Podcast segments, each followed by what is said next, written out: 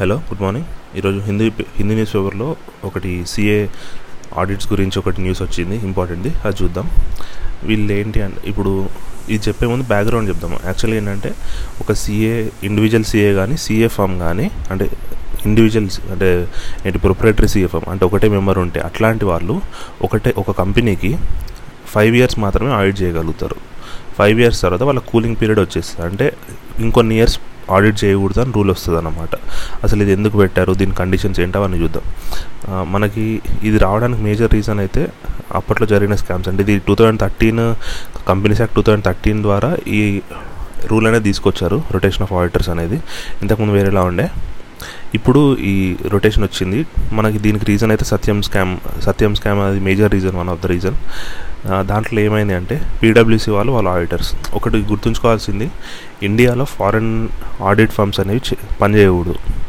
అందుకే ఈ పీడబ్ల్యూసీ కానీ వీళ్ళ ఈ మల్టీనేషనల్ ఆడిట్ ఫార్మ్స్ ఉంటాయి బిగ్ ఫోర్ మనం బిగ్ ఫోర్ అంటాము.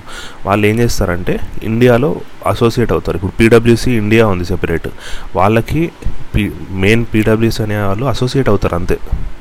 సో డైరెక్ట్ పీడబ్ల్యూసీ చేసినట్టు కాదు మన ఆడిట్ మన ఆడిట్ పీడబ్ల్యూసీ ఇండియా చేసినట్టు అట్లా. ఇది ఒకటి ఇంపార్టెంట్ చిన్న పాయింట్.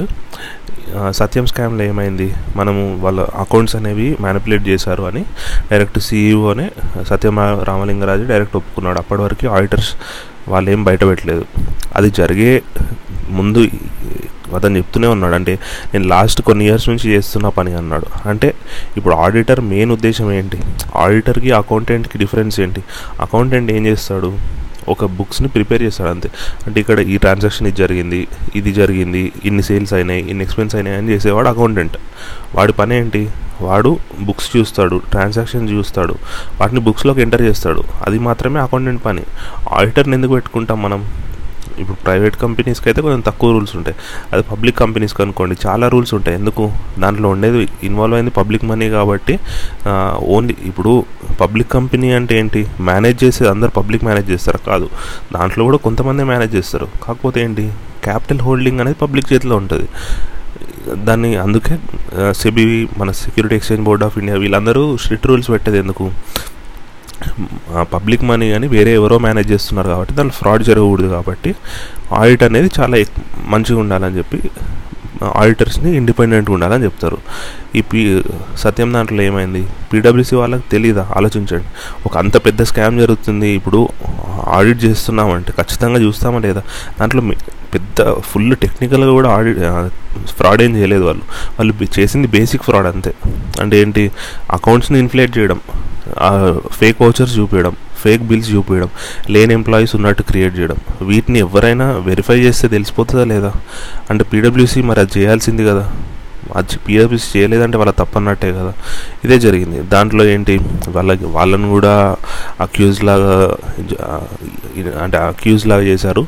వాళ్ళకు కూడా శిక్ష పడ్డది యాక్చువల్గా కాకపోతే ఏంటి? వాళ్ళకి పడ్డది చాలా తక్కువ. ఎందుకంటే ఐసీఏ ఇప్పుడు సీఏకి regulatory body ICA institute of chartered accountants of India CA మీద ఏదన్నా యాక్షన్ తీసుకోవాలి. పీనల్ యాక్షన్ కానీ పానిటివ్ యాక్షన్ కానీ ఏది తీసుకోవాలన్నా సీఏ రెగ్యులేషన్స్ ప్రకారమే తీసుకోగలుగుతుంది. సెబీ తీసుకోలేదు. అది గుర్తుంచుకోవాలి. ఎందుకంటే సెబీ యాక్చువల్గా BWC already two years ban చేసింది. పబ్లిక్ కంపెనీస్కి ఏం ఆడిట్ చేయకూడదు అని. ఆ బ్యా దాన్ని ఆల్రెడీ సెక్యూర్ ఇప్పుడు మామూలు కేసెస్కి ట్రిబ్యునల్ ఎలా ఉంటుందో ఈ సెబీ రిలేటెడ్ వాటికి కూడా ట్రిబ్యునల్ ఉంటుంది. అక్కడికి వెళ్ళారు పీడబ్ల్యూసీ వాళ్ళు. వెళ్తే పీడ వాళ్ళకి పీడబ్ల్యూసీకి ఫేవరబుల్గానే రూలింగ్ ఇచ్చింది. అంటే ఏంటి? ఈ డిసిషన్ తీసుకోవాల్సింది సెబీ కాదు సిఏ ఇన్స్టిట్యూట్ వాళ్ళు తీసుకోవాలి. అంటే ఐసీఏ వాళ్ళ దగ్గరనే పవర్స్ ఉన్నాయి. మీరు అది కూడా ఆటోనమస్ బాడీ ఐసీఐ అనేది చిన్న అది ఇష్టం వచ్చిన చిన్న బాడీ కాదు. సెబీ ఐసీఐ కూడా ఆటోనమస్ బాడీ ఈ ఆడిటర్స్ మీద యాక్షన్ తీసుకునే కెపాసిటీ కానీ పవర్ కానీ సెబీ సెబీకి లేదు. ఓన్లీ ఐసీఐకి మాత్రమే ఉంది. అందుకే ఆ టూ ఇయర్స్ బ్యాన్ని క్యాన్సిల్ చేశారు. ఈ ట్రిబ్యునల్ వాళ్ళు. గవర్నమెంట్ ఇది ఇది బ్యాక్గ్రౌండ్ ఈ స్కామ్ జరిగింది కాబట్టి టూ టూ థౌజండ్ థర్టీన్లో మన కంపెనీస్ యాక్ట్ అమెండ్మెంట్ కొత్త కంపెనీస్ యాక్ట్ వచ్చింది కదా ఆ కంపెనీస్ యాక్ట్లో ఈ సెక్షన్ కూడా ఇంట్రడ్యూస్ చేశారనమాట దీని ప్రకారము ఆడిటర్స్ని రెండు రకాలుగా డివైడ్ చేస్తారు. ఒకటేంటి? ఇండివిజువల్ అంటే ఒక్కరే ఒక్కరే చేసే ఆడిట్స్ ఉంటాయి. ఇండివిజువల్ ఇప్పుడు నేను ఏంటి? సపోజ్ ఎక్స్ అనే అతను పర్సన్ అనుకోండి. ఎక్స్ అనే పేరు మీద ఆడిట్ చేయొచ్చు లేకపోతే అతను ఫర్మ్ కూడా పెట్టుకోవచ్చు. ఇట్లా proprietary firm X X and co అని పెట్టుకోవచ్చు అవునా? దాంట్లో ఒక్కడే. దాంట్లో పార్ట్నర్స్ ఎవరు లేరు. అంటే వేరే సీఏస్ ఎవరు లేరు. తను ఒక్కడే సీఏ. ఈ రెండు కేసెస్ అంటే ఏంటి? అయితే ఫర్మ్ పేరు మీద కాకుండా తన ఇండివిజువల్ నేమ్ మీద పెట్టుకున్నా లేకపోతే ప్రొపరేటరీ ఫర్మ్ అంటే ఆ ఫర్మ్లో తను ఒక్కడే పార్ట్నర్ అయి ఉంటే పార్ట్నర్ కాదు తను ఒక్కందే తను ఒక్కడే సీఏ అయి ఉంటే. ఈ రెండు కేసెస్లో ఏంటంటే ఆడిట్ చేస్తున్నప్పుడు ఫైవ్ ఇయర్స్ కంటే ఎక్కువ ఆడిట్ చేయకూడదు. అట్లా. ఫైవ్ ఇయర్స్ కంటే ఎక్కువ ఆడిట్ చేయకూడదు. మనం ఫైవ్ ఇయర్స్ని వన్ టర్మ్ లాగా తీసుకుంటాం. ఒక టర్మ్ ఆ వన్ టర్మ్ కంటే ఎక్కువ ఆడిట్ చేయకూడదు. వన్ టర్మ్ అయిపోయిన తర్వాత ఏం చేయాలి? ఇంకో ఫైవ్ ఇయర్స్ కూలింగ్ పీరియడ్. అంటే ఇప్పుడు టూ థౌజండ్ లెవెన్ నుంచి టూ థౌజండ్ సిక్స్టీన్ వరకు చేశారు. టూ థౌజండ్ లెవెన్ నుంచి ఫిఫ్టీన్ వరకు చేశారనుకోండి అప్పుడు ఏమవుతుంది? సిక్స్టీన్ నుంచి ట్వంటీ వరకు ఆపేయాలి. మళ్ళీ ట్వంటీ వన్కి మళ్ళీ చేయొచ్చు వీళ్ళు. ఇది ఒక కేసు. సెకండ్ కేసు ఏంటి? ఆడిట్ ఫర్మ్స్ అంటే ఎక్కువ పార్ట్నర్స్ ఉన్నది. లేకపోతే ఆడిట్ కంపెనీస్ అట్లా. ఇండియాలో ఆడిట్ కంపెనీస్ మనకి చాలా తక్కువ కాబట్టి ఆడిట్ ఫార్మ్స్ గురించి అనుకోండి. అంటే ఎక్కువ పార్ట్నర్స్ ఉన్నవాళ్ళు. అంటే ఇద్దరు కానీ ఎక్కువ పార్ట్నర్స్ ఉన్నవాళ్ళు ఇట్లాంటి కేసులో ఏమవుతుందంటే ఇప్పుడు ఆలోచించండి. ఒక్కరే ఉన్నప్పుడు ఫైవ్ ఇయర్స్ ఇచ్చి ఎంత చాలా ఎక్కువ మంది ఉన్నప్పుడు కూడా ఫైవ్ ఇయర్స్ ఇస్తే అది కరెక్ట్ కాదు కదా.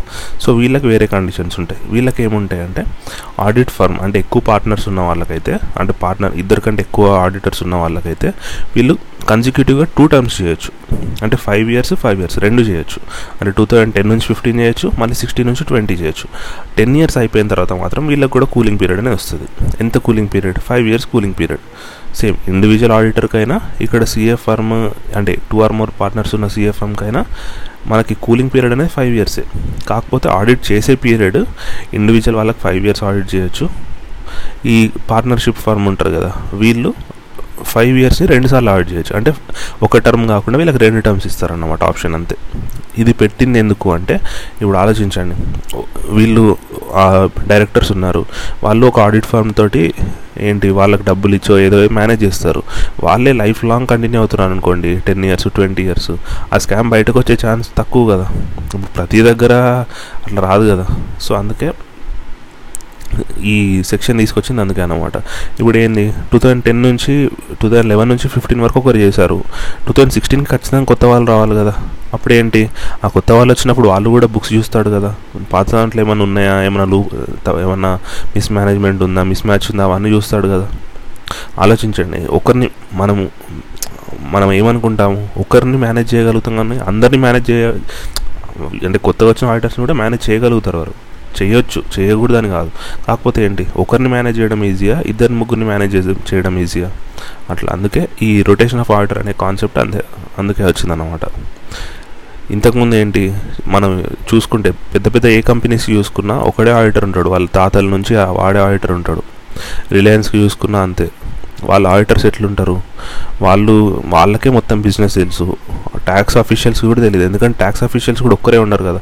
మారుతూ మారుతూ ఉంటారు. ఒక రిలయన్స్ ఇండస్ట్రీస్ని అసెస్ చేయాలి అంటే ఎంత కష్టం? దాన్ని దాంట్లో ఉన్న లూప్ హోల్స్ ఏమైనా ఉన్నాయా? తప్పు ఉన్నాయా అని చూడాలంటే ఎంత కష్టం? అట్లాంటి పెద్ద పెద్ద కంపెనీస్ ఇప్పుడు రిలయన్స్లో స్కామ్ ఏం జరగలేదు. సత్యంలో జరిగింది. దాంట్లో ఆడిటర్ రోల్ కూడా ఉందని తెలిసింది కదా. అందుకే ఆడిటర్స్కి ఇది ఒకటి అంటే అట్లా అట్లాంటి తప్పులు ఇంకా జరగకూడదని చెప్పి ఇట్లా చేశారు.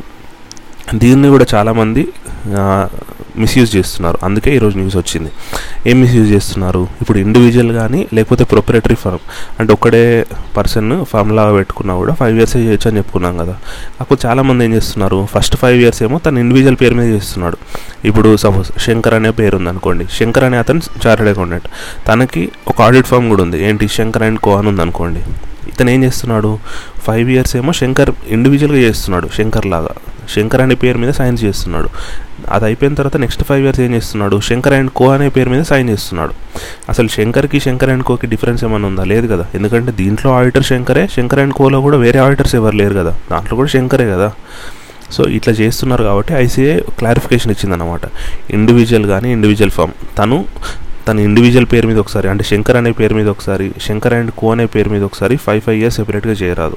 శంకర్ అనే పేరు మీద చేస్తే ఇంకా శంకర్ అండ్ కో అనే పేరు మీద చేయరాదు తను ఇండివిజువల్గా నేను చెప్తుంది. పార్ట్నర్షిప్ ఫార్మ్ అట్లాంటివి అనుకోండి వాళ్ళకేం కాదు. వాళ్ళకి ఏంటి already two two consecutive terms అంటే ఫైవ్ ఇయర్స్ ఒకసారి నెక్స్ట్ ఫైవ్ ఇయర్స్ ఒకసారి చేయొచ్చు. అట్లా. మళ్ళీ చెప్తున్నా. ఇండివిజువల్ ఇట్లాంటి వాళ్ళకైతే ఫైవ్ ఇయర్స్ చేసిన తర్వాత ఫైవ్ ఇయర్ కూలింగ్ పీరియడ్ ఉంటుంది. అదే పార్ట్నర్షిప్ ఫామ్కి అనుకోండి టెన్ ఇయర్స్ చేసిన తర్వాత ఫైవ్ ఇయర్ కూలింగ్ పీరియడ్ ఉంటుంది అంతే difference thank you so much